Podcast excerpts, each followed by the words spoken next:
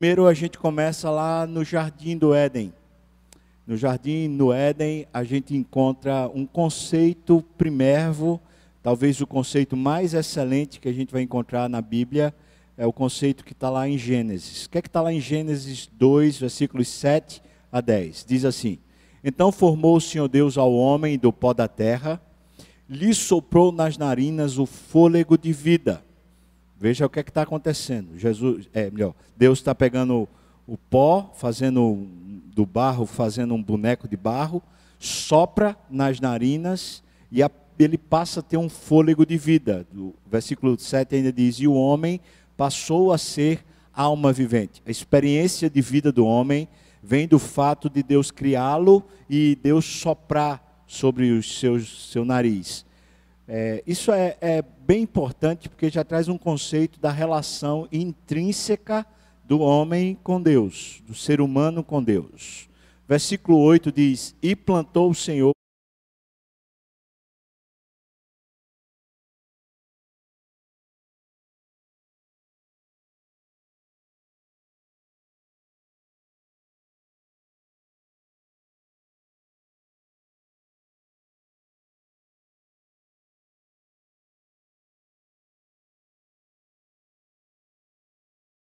Éden. E se referindo a uma localização determinada, esse local, e daqui a pouco a gente fala mais sobre o é Éden. Então Deus pegou um local determinado dentro da criação toda, e ali ele colocou um jardim. Esse jardim ficava na direção do Oriente, e pôs nele o homem que havia formado.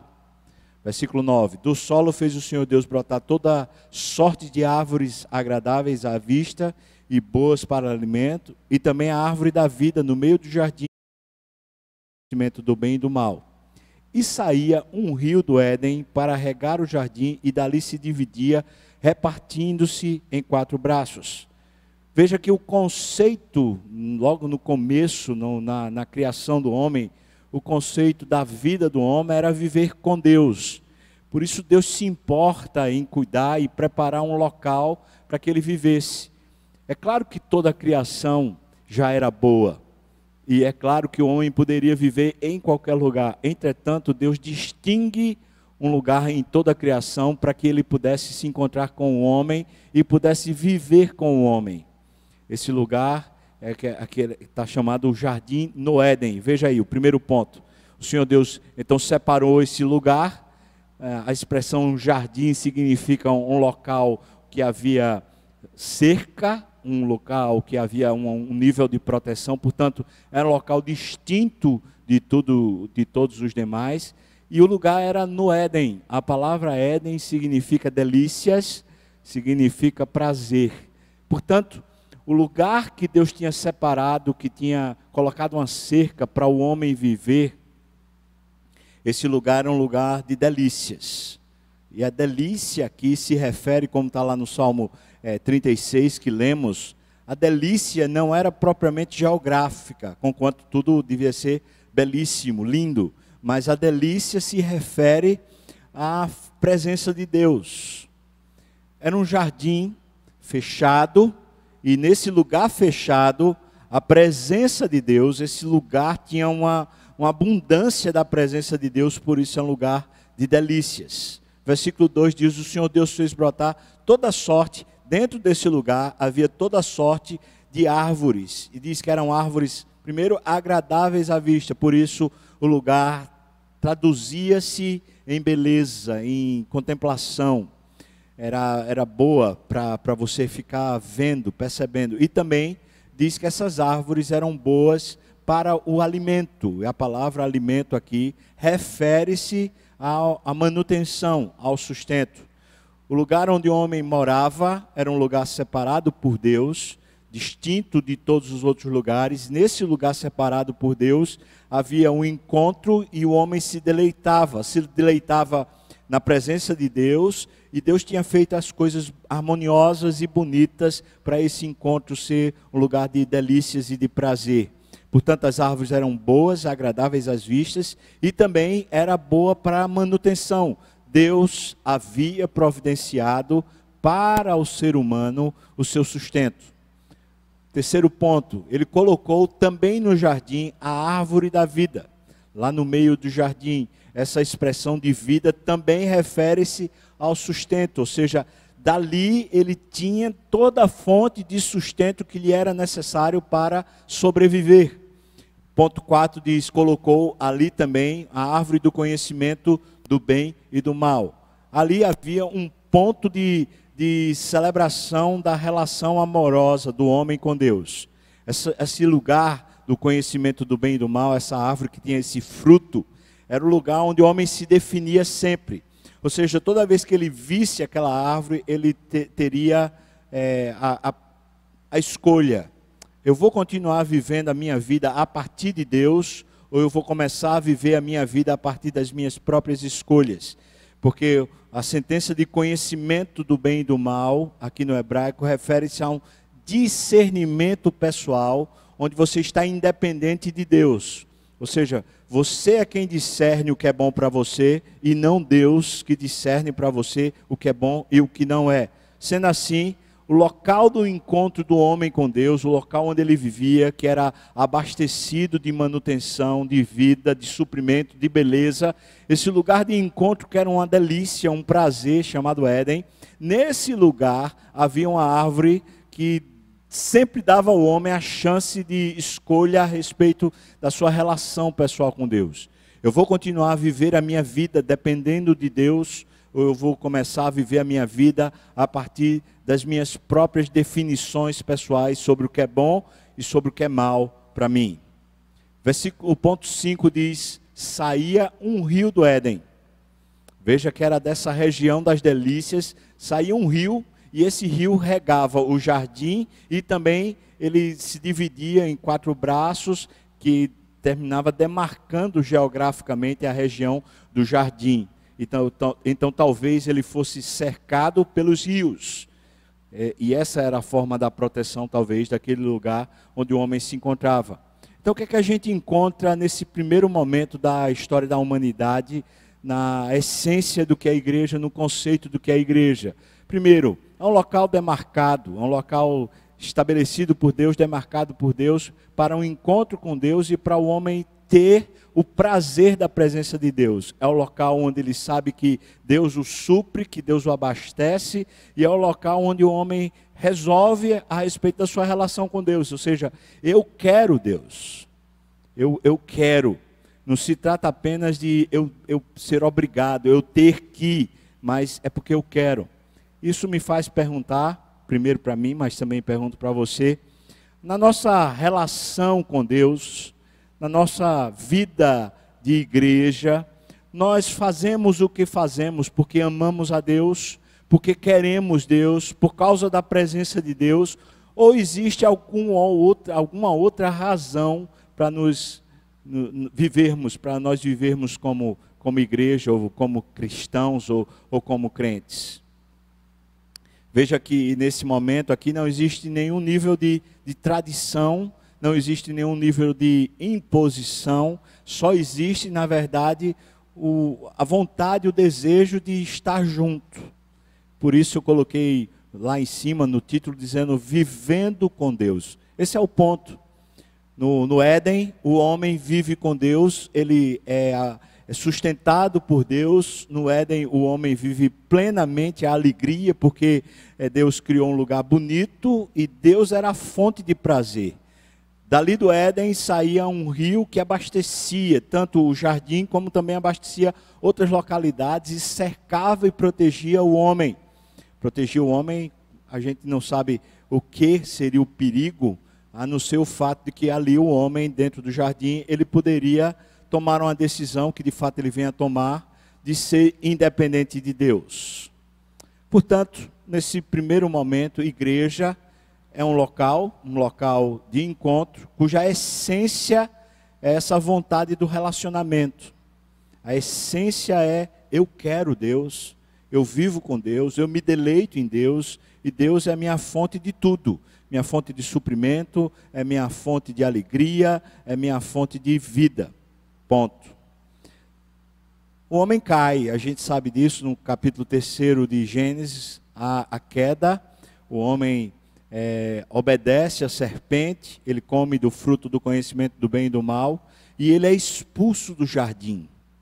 Antes dele ser expulso do jardim, Deus amaldiçoa a vida da mulher e a vida do homem.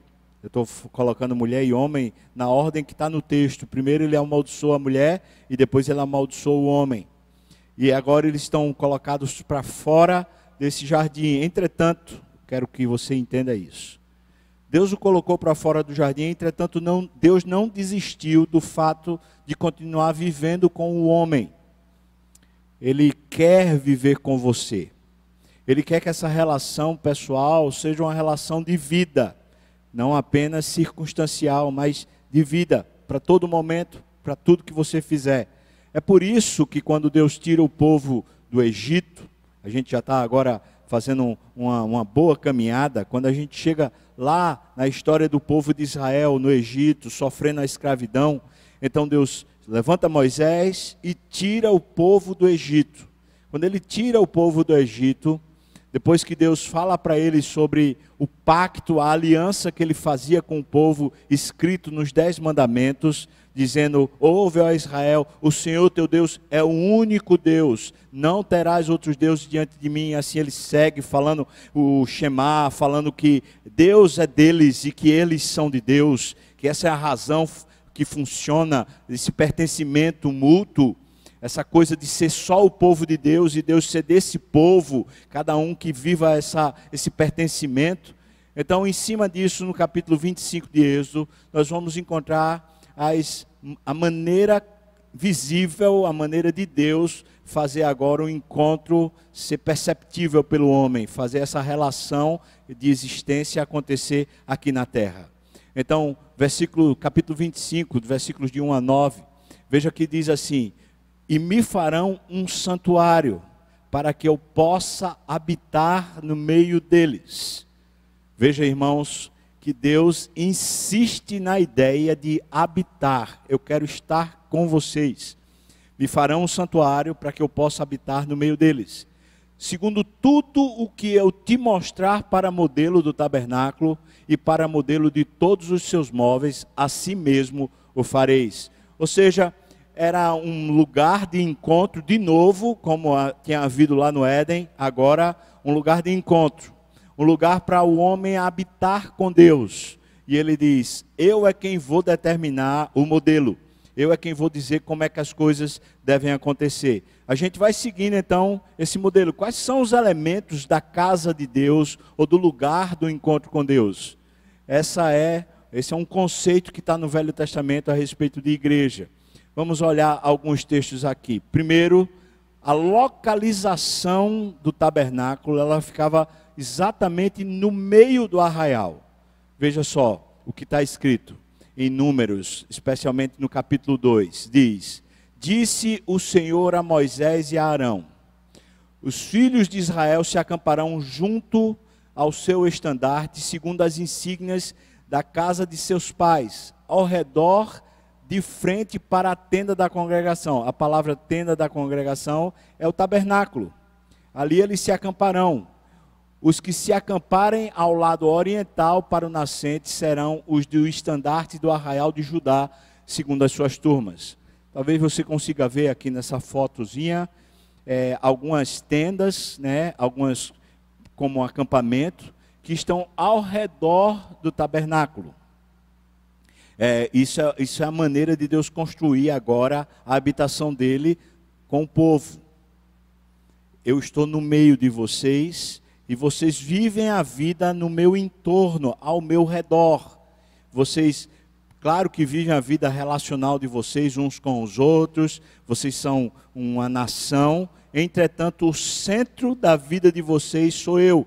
Veja Números 2, 10, diz: O estandarte do arraial de Ruben ou seja, o, o, pessoal da tribo de Ruben, segundo as suas turmas, estará ao lado sul, versículo 18. O estandarte do arraial de Efraim, segundo as suas turmas, estará para o lado ocidental, versículo 25. O estandarte do arraial de Dan estará para o norte, segundo as suas turmas. Então você vê que dos quatro lados do tabernáculo está o arraial do povo de Deus. O povo de Deus é colocado, portanto, no entorno do tabernáculo. Deus querendo comungar, Deus querendo estar no centro da vida do povo. Onde as relações, isso está implícito na, na questão, onde as relações entre as tribos, a relação entre as famílias estaria ligada à relação pessoal com Deus. As doze tribos acampavam-se em volta do tabernáculo e isso era a maneira de Deus construir agora essa relação visível. E nessa relação visível, de novo, existe um lugar o lugar era um lugar de encontro com Deus, para adoração e também para instrução. Moisés sempre ia a esse lugar, porque ali ele recebia de Deus as instruções sobre como comandar e como conduzir o povo na vida com Deus. Porque não era simplesmente para o povo alcançar alguma meta, algum propósito, algum objetivo, mas era para que o povo vivesse com Deus, desfrutasse a presença de Deus. Então havia um lugar específico, mas nesse lugar era para haver um encontro com Deus, e ali haveria oração, ou seja, Moisés colocaria as suas causas e as causas do povo diante de Deus, e ali ele recebia instrução para ser passado para os homens. Então era, havia essa relação com Deus naquele lugar. Veja aí o que está escrito em Êxodo 33, versículos 7 a 11. Ora, Moisés costumava tomar a tenda e armá-la para si fora bem longe do arraial, e lhe chamava a tenda da congregação. Você deve estar perguntando assim: ora, a tenda da congregação fica fora do arraial? É exatamente isso que você está entendendo. Ela ficava no meio, mas cada arraial, como estava descrito pelas suas turmas, ficava numa determinada região ao redor. Então você tinha que sair do seu arraial em direção à tenda da congregação que estava fora daquele arraial. Eu acho que agora você entende qual é o conceito que a Bíblia está dizendo. Então segue o texto, ainda no versículo 7. Todo aquele que buscava ao Senhor, veja só, todo aquele que buscava ao Senhor saía à tenda da congregação que estava fora do arraial. Versículo 8. Quando Moisés saía para a tenda, fora, então todo o povo se erguia, cada um em pé, à porta da sua tenda, e olhavam pelas costas até entrar ele na tenda. Você está entendendo? O, o tabernáculo está bem no meio do, do, do, dos arraiais. Então, quando Moisés vinha para se encontrar com Deus lá dentro do tabernáculo, cada pessoa ficava na porta da sua própria tenda observando o que Moisés estava fazendo. E eles ficavam lá esperando até a hora que Moisés entrava. É isso que o texto está dizendo. Versículo 9. Uma vez que ele estava dentro, né? Uma vez dentro, Moisés da tenda, ele descia a coluna de nuvem e punha-se à porta da tenda. E o Senhor falava com Moisés. Diz: Todo o povo via a coluna de nuvem que se detinha à porta da tenda, e todo o povo se levantava, e cada um à porta da sua tenda adorava ao Senhor. Falava o Senhor a Moisés, face a face, como qualquer fala ao seu amigo. Então voltava Moisés para o arraial, porém o moço Josué, o seu servidor, o filho de Num, não se apartava dessa tenda, a tenda da congregação. Então veja, Moisés, desculpe irmãos, Moisés era uma espécie de interlocutor, era o sacerdote que fazia essa, essa mediação entre Deus e os homens. Mas veja que o filho de Num, o Josué, ele permanecia lá. Ele queria estar na presença de Deus constantemente. Mas você vê que no conceito, logo no versículo 7, diz: quem quisesse ir, podia ir. Ou seja, conquanto tivesse esse líder Moisés, que servia desse mediador entre o povo e Deus, para as instruções e para as orações, mas se você sendo parte desse arraial, parte desse povo de Deus, você quisesse ir para a tenda do encontro, você iria ter sua, seu encontro com Deus, como de fato acontecia, especialmente quando você ia entregar o seu sacrifício ao Senhor por causa dos seus próprios pecados, e essa era a condição para você se encontrar lá dentro. Então, a gente está discernindo o que era agora no Velho Testamento a, a igreja. A igreja é um lugar de encontro com Deus, já no Velho Testamento. Primeiro, no Éden, um lugar de delícias, de manutenção, de provisão de Deus, um lugar de maravilhas e de beleza, lugar de encontro com Deus. O homem foi jogado para fora do jardim, foi posto para fora do jardim, mas Deus ainda continua querendo se encontrar com o homem e habitar no meio deles. Então dá instruções a Moisés para fazer uma tenda que fica bem no meio, no centro dos arraiais, para que eles pudessem se encontrar com Deus, cada um na medida que quisesse. Então a gente encontra o terceiro conceito que está aqui. Quais são os elementos da casa de Deus? Dentro desse tabernáculo, a gente vai encontrar três partes dentro do tabernáculo, três partes. E eu vou começar do centro para fora. Então, o ponto principal desse tabernáculo era um lugar chamado Santo dos Santos. Havia ali, naquele lugar, uma arca da aliança, acho que você consegue ver aí nas fotos, ah, anjos de asas ali que estão com as asas, um cobrindo, eles estão cobrindo o rosto e eles estão com as asas se tocando por cima. Havia a arca da aliança, eh, contendo dentro da arca da aliança, que é um caixote, como você pode ver na figura de baixo, é uma espécie de caixa. Dentro dessa caixa continha um maná. O maná era a provisão de Deus. Veja que é uma referência de novo ao jardim, ao lugar da provisão, lugar do sustento. Então, dentro dentro da arca existia o maná, existia também a vara de Arão, que era o lugar que referenciava a presença de Deus e o poder de Deus, e também as tábuas da aliança, ou seja, o, o, o, o contrato, vamos dizer assim, o pacto que Deus fez com o seu povo, dizendo: vocês são meu povo e eu sou de vocês aquilo que eu falei, que foi os dez mandamentos. Então, o que é que está dentro dessa, dessa caixa, essa caixa de ouro? Está uma, a, a maneira de lembrar ao povo que é esse encontro com Deus. E isso estava no lugar mais santo. Era o lugar onde havia um, é a expressão em hebraico é Shekinah, ou seja, havia a glória de Deus lá naquele lugar e ninguém poderia penetrar naquele lugar a não ser o sumo sacerdote uma única vez por ano, quando ele ia pedir a remissão dos pecados de todo o povo, de todos que estavam no arraial, ele ia diante de Deus dizer: Senhor, perdoa, perdoa o povo e perdoa a mim também. Além disso, dentro daquele lugar existia um, uma, uma tampa, que é justamente esses anjos que estão aqui em cima, que era chamado de propiciatório. Esse era o lugar que quando o sumo sacerdote oferecia sacrifício, ele trazia o sangue para dentro desse lugar e ele colocava em cima do, do propiciatório. E quando a, aquilo era feito, era como se Deus recebesse agora o sangue, a morte do animal, em lugar do povo que deveria ser morto pelo seu pecado e agora Deus aplacava a sua ira, por isso o nome é propiciatório. Ou seja, porque Deus se tornava propício ao povo. Está escrito lá em Hebreus que isso acontecia ano após ano e nunca havia uma total remissão, porque eles precisavam continuar na mesma prática.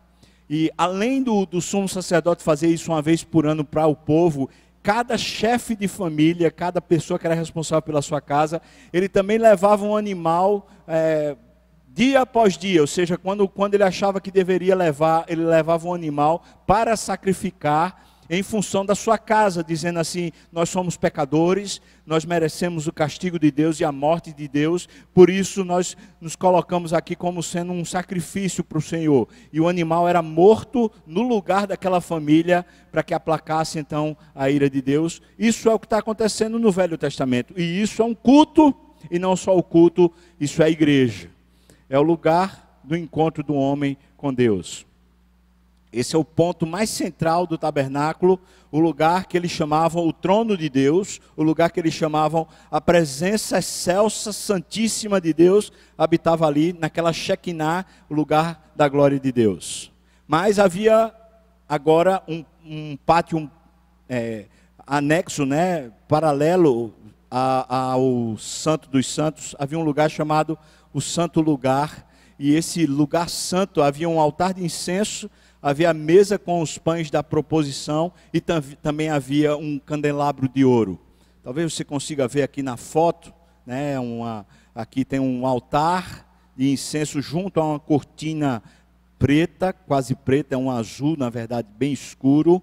Você vê ao lado direito da foto, você vê uma mesa com os pães brancos e em frente à mesa, do lado esquerdo do altar de incenso, você vê o, o candelabro, que são com sete lâmpadas, sete lugares para iluminar.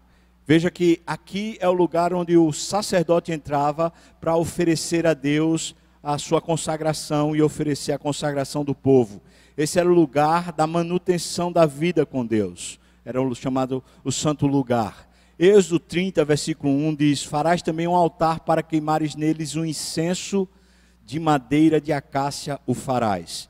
Esse altar de incenso que está junto da cortina, esse azul bem escuro, esse altar é o lugar que simboliza as orações. Ou seja, é o lugar onde as pessoas ofertavam a Deus as suas orações, daí o incenso que vai aparecer lá em Apocalipse, mais uma vez falando que as orações dos santos estão sempre na presença do Senhor.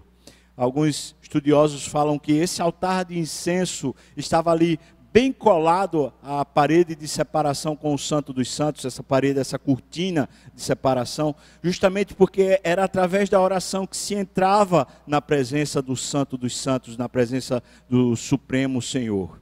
Aqui tem a mesa, a mesa da proposição, ou seja, o lugar onde tinha que se renovar os pães continuamente, porque os pães certamente se estragavam, mas os pães eram comidos pelos sacerdotes. Os sacerdotes eram a referência do povo, portanto, também a referência da manutenção de Deus e da oferta que se dava a Deus. E a gente vai encontrar aqui o candelabro, que é o lugar que se, se entende como sendo a presença do Espírito Santo e a presença de Deus para abençoar o povo, iluminando o povo. Então nós encontramos no santo lugar a referência do que vem a ser igreja, assim como no Santo dos Santos. O Santo dos Santos representa o pacto, a aliança, Deus estando com o seu povo e querendo estar com o seu povo com a sua presença santa. Depois, o santo lugar é o lugar onde os homens se apresentam diante de Deus com as suas orações, com as suas ofertas e também sendo iluminados pelo Espírito Santo para a vida do dia a dia. Então, a gente chega no terceiro lugar, que é o pátio externo. Esse pátio externo, como você pode ver, havia ali um lugar, está aí com a chama de fogo bem intensa. Havia um lugar que era o lugar do sacrifício, chamado altar. E havia também entre o altar e, e o, o, santo lugar o santo dos santos, o, o tabernáculo, havia ali uma bacia, que era uma bacia de lavar. Então veja o que está escrito em Êxodo, capítulo 27, versículos 1 e 2. Diz assim: Farás também um altar de madeira de acácia. Dos quatro cantos farás levantar-se quatro chifres, os quais formarão uma só peça com o altar, e o cobrirás de bronze. Então, você tinha um lugar, um, um, uma. Eu vou falar assim, não acho que é desrespeito, uma espécie de churrasqueira, né, feita toda de madeira e coberta de bronze, e que tinha nas suas quatro pontas como que chifres, que é um simbolismo bíblico a respeito de poder. Aquele era o lugar onde se ofertava ao Senhor. É, se matava um novilho, se matava um cordeiro, se matava um animal, às vezes uma pombinha, uma rolinha, se matava e levava-se a esse lugar onde era queimado. Era daqui que se tirava é, para para levar para casa uma, uma parte do animal para você comer, e o sacerdote também levava uma parte desse animal para comer com sua família. Portanto, essa oferta que se dava a Deus também servia para a sua nutrição e para o seu benefício. E a bacia de lavar era para o sacerdote. Toda vez que ele comparecia diante do Senhor, antes dele entrar no santo lugar, ele precisava lavar suas mãos e lavar os seus pés, simbolizando com isso que ele estava se purificando, se purificando da vida comum para estar na presença de Deus. Então veja Êxodo 30, versículos 17 a 21. Disse mais o Senhor a Moisés: Farás também uma bacia de bronze com o seu suporte de bronze para lavar. Polaás entre a tenda da congregação e o altar e deitarás água nela. Nela Arão, Arão é o sacerdote, o sumo sacerdote, e os seus filhos, os outros sacerdotes, lavarão as mãos e os pés quando entrarem na tenda da congregação, lavar-se-ão com água, veja só, para que não morram, ou quando se chegarem ao altar para ministrar, para acender a oferta queimada ao Senhor. Lavarão, pois, as mãos e os pés, para que não morra, e isto lhe será por estatuto perpétuo, a ele e a sua posteridade, através das suas gerações. Então está aqui, uma maneira de Deus simbolizar a necessidade de pureza para se estar na presença do Senhor. Então, o sacrifício era o símbolo da iniquidade humana, você ia oferecer um animal dizendo quem precisava morrer era eu por causa do meu pecado, mas eu estou vendo que na verdade Deus está achando um substituto para o meu pecado. Isso é uma referência a Cristo. Para você poder participar disso, o sacerdote que vinha do santo lugar, ele vinha e se lavava. Ele lavava os pés, ele lavava as mãos para oferecer ao Senhor o seu sacrifício. E depois que ele oferecia o seu sacrifício, ele então pegava a sua parte e ele entrava de novo no santo lugar para estar na presença do Senhor. Isso quer dizer que Deus, na verdade, queria estar com o povo, mas Deus agora faz uma clara distinção entre a presença santa dele e o pecado do povo. Para que o povo celebrasse e estivesse de fato na presença de Deus, o povo precisava de um intermediário que não era o sacerdote, o intermediário era o, o sacrifício. Todo homem, toda mulher que queria estar na presença de Deus precisava oferecer um sacrifício pelos seus próprios pecados. E essa mediação se dava no sacrifício. Então, a partir dali, estava aplacada a ira de Deus contra o seu pecado, porque um animal foi morto no seu lugar. Veja que é exatamente isso que vai acontecer depois com Jesus Cristo. Jesus Cristo é o Cordeiro de Deus que tira o pecado do mundo. Ou seja, Deus dá o seu filho como oferta pelo pecado de nós todos, para que pudéssemos estar na presença de Deus. Então, é como se a gente estivesse entrando no tabernáculo e então o próprio Deus vem e ele pega a oferta e ele sacrifica a oferta e então ele se torna propício a mim e a você através do sangue do seu filho, do Senhor Jesus Cristo.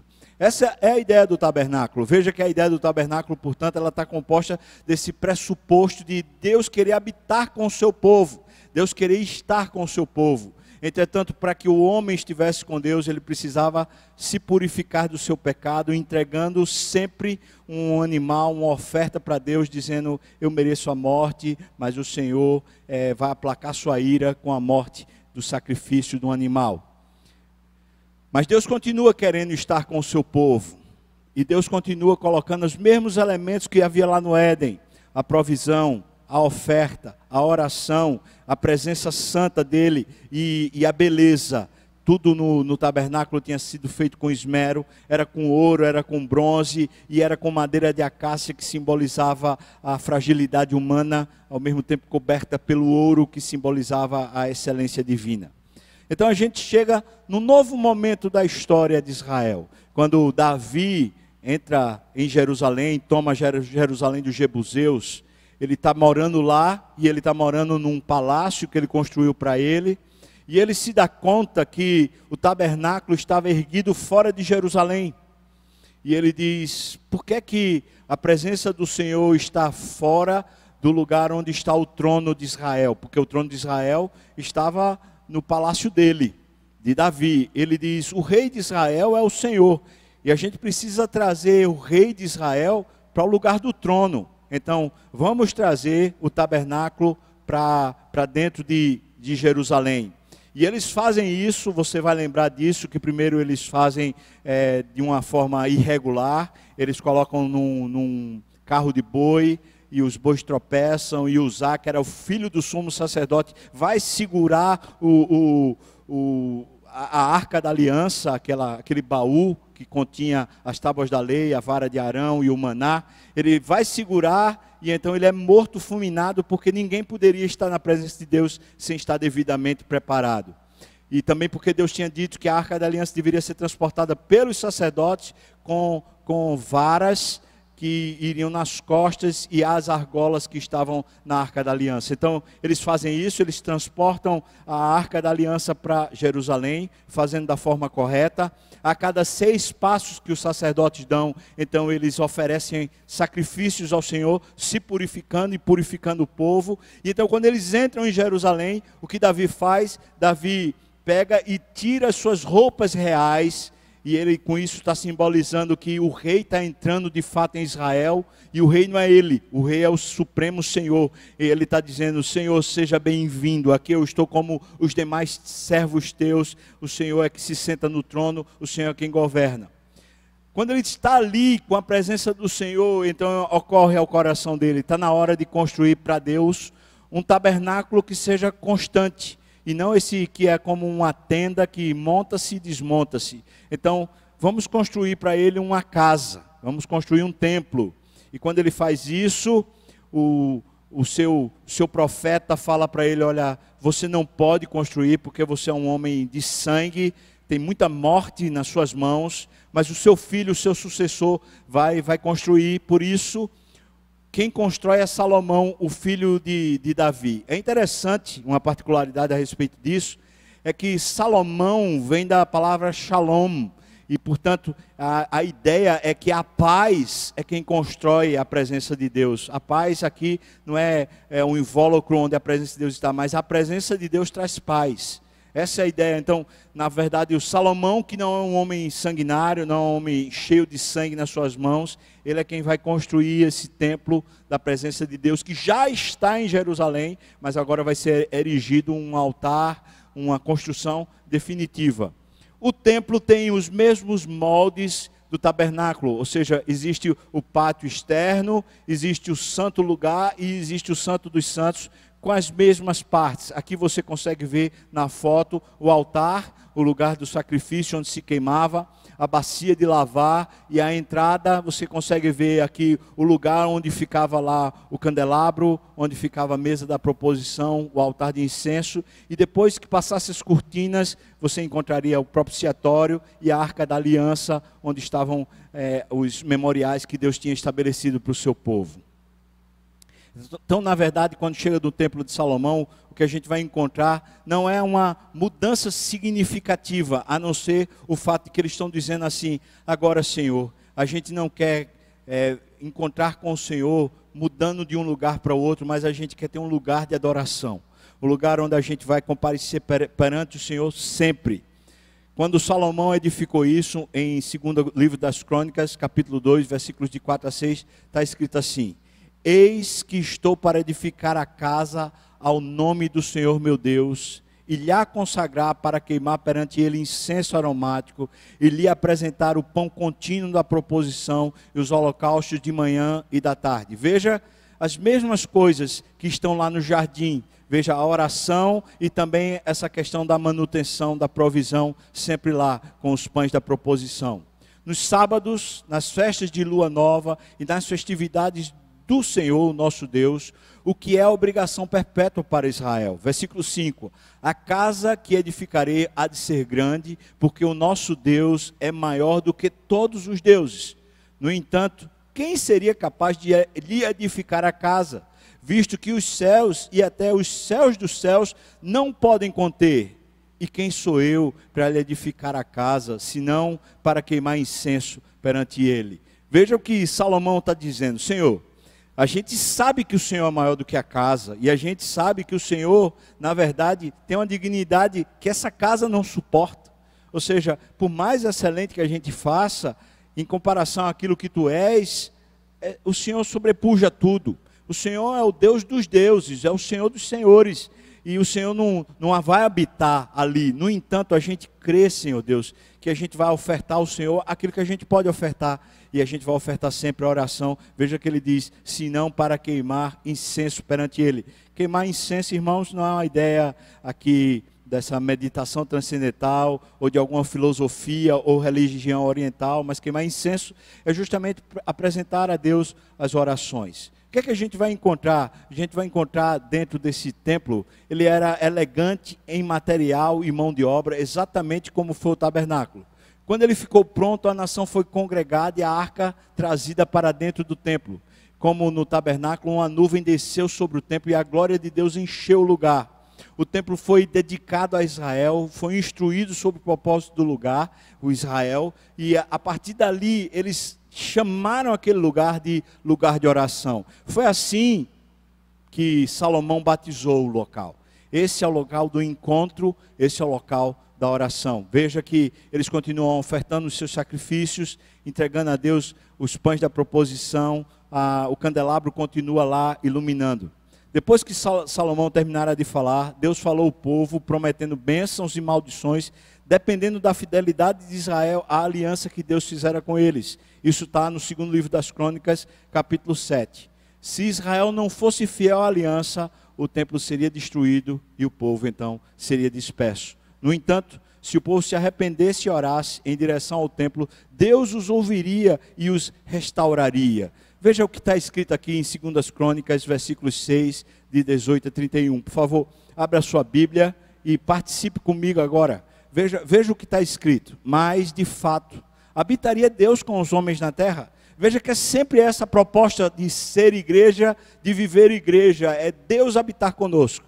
Veja que ele continua: Eis que os céus e até os céus dos céus não podem te conter, quanto menos esta casa que eu edifiquei. Atenta, pois, para a oração do teu servo e para a sua súplica ao Senhor meu Deus, para ouvires o clamor e a oração que faz o teu servo diante de ti, para que os teus olhos estejam abertos dia e noite sobre esta casa, sobre este lugar, do qual disseste que o teu nome estaria ali, para ouvires a oração que o teu servo fizer neste lugar. Versículo 21.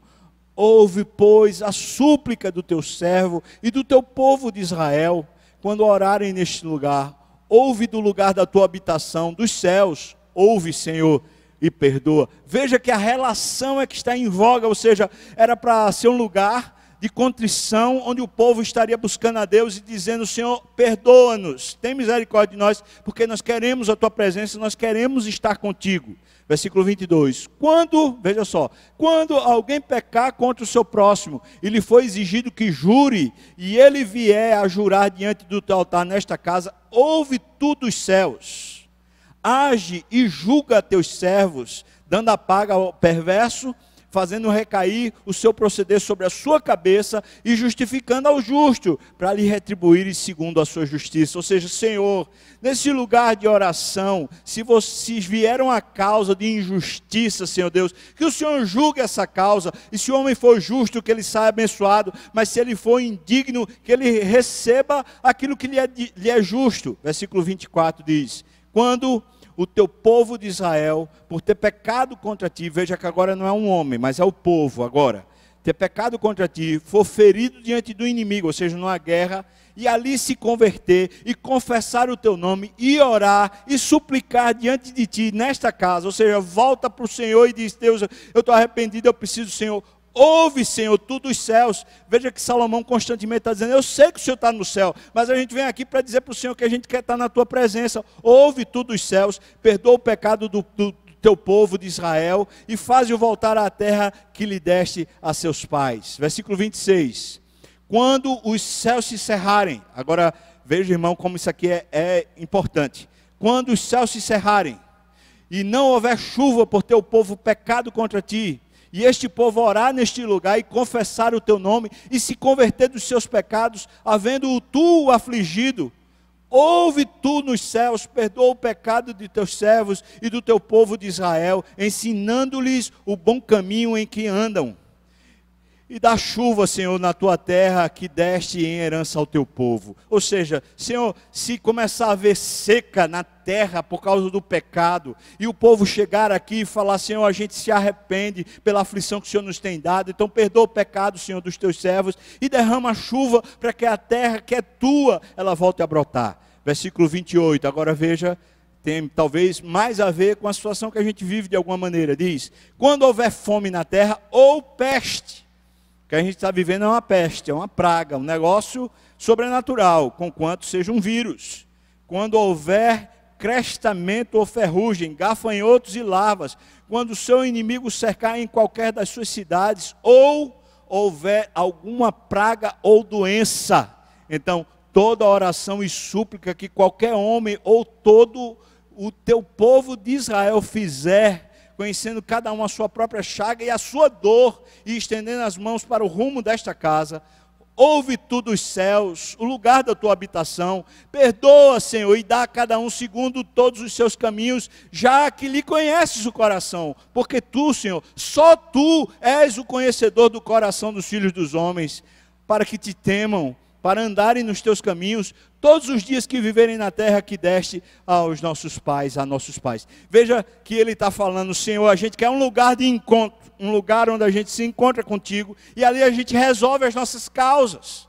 As, as causas pessoais, as causas nacionais, as causas de dor, de súplica, de praga, de problema de seca, de seja lá o que for, é na oração que a gente resolve, é falando contigo e quando a gente finalmente congregar como teu povo, quando a gente vai até o teu encontro como teu povo e a gente congrega.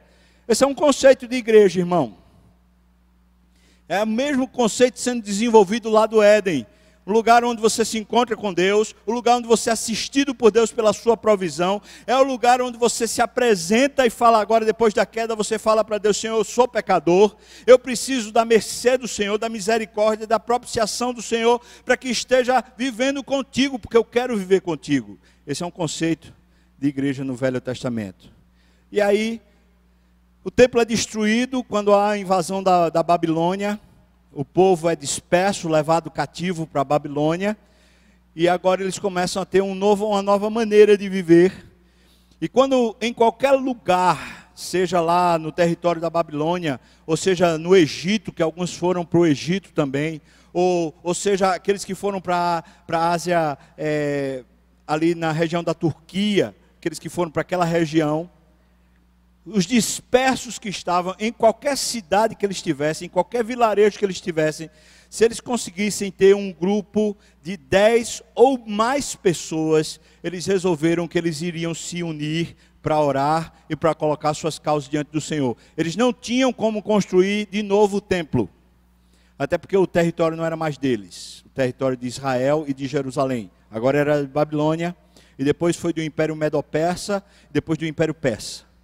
Eles não tinham como, como tomar aquilo de volta, então eles resolveram o seguinte: qualquer cidade onde eles tivessem pelo menos 10 pessoas que temessem a Deus, que fossem da aliança com Deus, eles se reuniriam para viver essa vida comunitária e também viver a vida de oração e a vida da provisão de Deus, ou seja, de lembrar que quem supre, quem garante a nossa vida, quem nos dá a vida é Deus e não o nosso próprio esforço e não a nossa própria capacidade humana. Você consegue ver aqui mais ou menos o que era uma sinagoga, essa imagem dá para você ver. Ah, existia um lugar distinto para as mulheres, normalmente uma galeria superior, onde ficavam as mulheres e as crianças, e existia uma área dos homens que era no pátio térreo, no, normalmente no lugar do púlpito, onde, onde ali o, o rabino vinha e falava a palavra do Senhor. Existia um lugar da mesa de leitura, que hoje a gente chama de púlpito, Aquele lugar era como um armáriozinho onde estavam os rolos, os pergaminhos dos escritos, ou seja, a Bíblia estava lá. Você vai lembrar que aquilo não, não havia imprensa naquela época.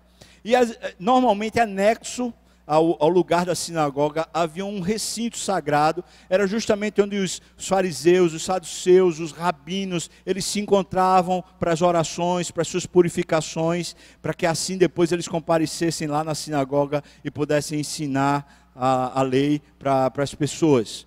Isso aqui está mais ou menos um quadro, mas a sinagoga, ela, ela podia ser assim, mas ela também podia ser no quarto de alguém. O importante é que para ser sinagoga não era uma questão de uma família se reunir, mas se tratava assim de, de, ter um agrupamento que representasse o povo, representasse a nação, não era apenas uma representação familiar. Por isso exigia-se que houvesse pelo menos dez homens não podia ser só dez pessoas, tinha que ser dez homens para representar pelo menos ali, mais ou menos dez famílias de israelitas que estavam naquela região. Assim eles representariam em número, em alma, em essência, a própria nação. A gente chega agora em Lucas 4,16, que é onde a gente começou. Indo para Nazaré, onde Jesus fora criado, ele entrou no sábado na sinagoga, segundo o seu costume, e levantou-se para ler, para ler a Torá, para ler o que estava escrito lá nos pergaminhos, e deram para ele o livro de Isaías, capítulo 61. Ou seja, o que Jesus faz no seu tempo é, tem, já tem o templo, o novo templo que foi construído por Herodes, é o terceiro templo. Ele vai para o templo, sim, em todas as festas e os momentos de oração, quando ele está em Jerusalém. Jesus sempre vai para o templo, mas quando ele está em outra cidade da, da região lá onde ele, ele habitava, onde ele andava para lá e para cá, quando chegava o dia do Senhor, ele se reunia. Ele ia para a sinagoga que ali estivesse, ou seja, lá em Nazaré tinha sinagoga, lá em Cafarnaum tinha sinagoga, lá em Belém tinha sinagoga, é, lá em Jerusalém tinham várias sinagogas, mesmo tendo templo. Ou seja, esse costume que veio da época da Babilônia, ele perdura. O povo vai até a sinagoga. O que é a sinagoga? A palavra sinagoga vem do termo grego assembleia, congregação. Vem sinagogue, esse é o, o, a palavra em, em grego. A sinagoga era um lugar de encontro da comunidade. Então era a casa de reunião. Em hebraico é Beit Hakneset. Esse é o lugar onde eles encontram a comunidade, é o lugar do pertencimento. Você faz parte do povo de Deus e ali você se encontra com o povo para celebrar o nome do Senhor, essa coisa da participação da vida. Também era chamado de Beit Hateflah, ou seja, uma casa de oração. É por causa da presença do rolo da Torá, aquele lugar era santo e aquele era o lugar da presença de Deus. Ou seja, veja o respeito que havia com a palavra de Deus. O fato de ser a boca de Deus a palavra, a presença de Deus também se faz ali e, portanto, aquele era um lugar para se orar, para se falar com Deus. E a gente está tudo isso falando antes que Jesus Cristo rasgasse o véu e a gente tivesse livre acesso a Ele.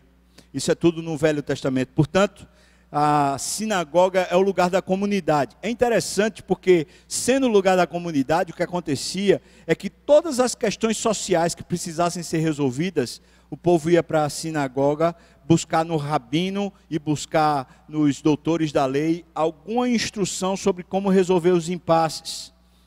Era também chamado de, é, aqui diz, a vida estava em torno do Beit Hakneset, ou seja, esse lugar da reunião, porque as funções estabelecidas abrangiam toda a vida judaica, inclusive a função do Beit Hamidrash. O Midrash é um ensino, portanto, Beit é casa, seria a casa do ensino. Então, esse conceito, depois que a sinagoga começou a se espalhar no mundo, Agora eu estou falando já na modernidade, no tempo que a gente vive, quando Israel foi disperso e eles começaram a se espalhar por todo canto. Então, por exemplo, na, na Itália, eles começaram a chamar de escola, ou seja, ali era o lugar das instruções e se tornou escola. Depois eh, lá na Alemanha, depois na França e na Espanha, e em vários lugares a sinagoga se tornou um centro de estudo e de ensino e se favorecia essa maturidade da própria comunidade. Sendo assim, irmãos, ao final desse tempo a gente pode dizer que a igreja no Velho Testamento existem pelo menos quatro figuras que elas vão dando para a gente um norte sobre o que é a igreja. Primeiro, existe o Éden, depois existe o tabernáculo, depois existe o templo e por fim existe a sinagoga. Essas quatro figuras vão revelando para nós essa construção mas o que vem a ser realmente a igreja no Novo Velho Testamento, isso em todo o tempo. Primeiro, a igreja é viver com Deus. Viver para Deus, mas viver com Deus, ou seja, a presença de Deus é necessário. Por isso a igreja. Segundo, a igreja é o lugar da instrução, da palavra. As pessoas buscam a Deus e querem conhecer mais a Deus. A gente é igreja quando a gente está buscando na palavra. Terceiro, Igreja é um lugar de oração, é um lugar para as pessoas buscarem a Deus, para colocarem suas próprias necessidades, seus clamores, suas intenções, suas motivações, seus desalentos, frustrações, coloca diante do Senhor. Mas, em quarto lugar, igreja no Antigo Testamento é o lugar da comunidade, ou seja, toda a nação em torno de Deus, todas as pessoas que são de alguma maneira é, da, da, da, relação com Deus, da aliança com Deus, vivendo com Deus em torno de Deus, portanto, uma vida comunitária. Não dá, não dá para no Velho Testamento a gente ter qualquer conceito de igreja se a gente não colocar essas quatro partes como sendo o conceito essencial de igreja no Velho Testamento. É claro que a gente poderia colocar aqui a necessidade dos sacerdotes, claro que a gente poderia colocar aqui os rituais todos que aconteciam, como sacrifício e tal e tal. Todas essas coisas faziam parte dos artigos religiosos. Entretanto, o conceito de igreja era um lugar onde você vivia para Deus, vivia com Deus, era um lugar onde você entendia e conhecia a palavra, era um lugar de oração, de buscar e clamar a Deus, e era um lugar onde você celebrava a comunidade e ali você resolvia as suas questões comunitárias, as questões sociais, as questões que apertavam o coração. Esse é o conceito de igreja no, no Velho Testamento. Isso é que a palavra de Deus ensina. Eu sei que eu, eu fiz um voo rasante aqui com você. Em cima desse conceito, a gente, claro, hoje à noite a gente já vai começar a falar no Novo Testamento, o que é a igreja como modelo a igreja de Jerusalém. Eu vou falar sobre isso às 17 horas. Mas dentro desse conceito que está no Velho Testamento, eu pergunto para você: você é a igreja? Porque a Bíblia não passou, irmão. Mesmo o Velho Testamento não passou, ela continua sendo vivo. Deixa eu perguntar para você: você vive com Deus? O que é que está alimentando o seu coração nesse momento que você está vivendo é, só?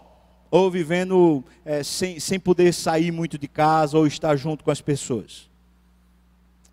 Você tem de fato vivido com Deus? Dois relatos que me, me causaram muita alegria essa semana. Dois irmãos de, distintos, né? Não tem, nem, nem se comunicam, acho que nem se conhecem. Dois irmãos falaram assim para mim: durante essa semana, um dia, eu resolvi não acessar rede social nenhuma, nem televisão, nem absolutamente nada. Já que eu estou com tempo, eu resolvi fazer o seguinte: eu vou estar só em oração com a palavra. Só eu, Deus, a palavra. Só eu, Deus e a palavra. Eu falo, glória a Deus.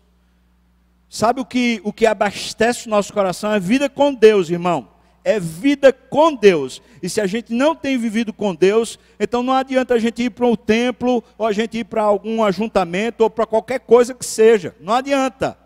Antes de qualquer coisa, ser igreja, no conceito bíblico, é você viver com Deus. O Emmanuel está conosco sempre. Segunda coisa, você tem se abastecido da palavra.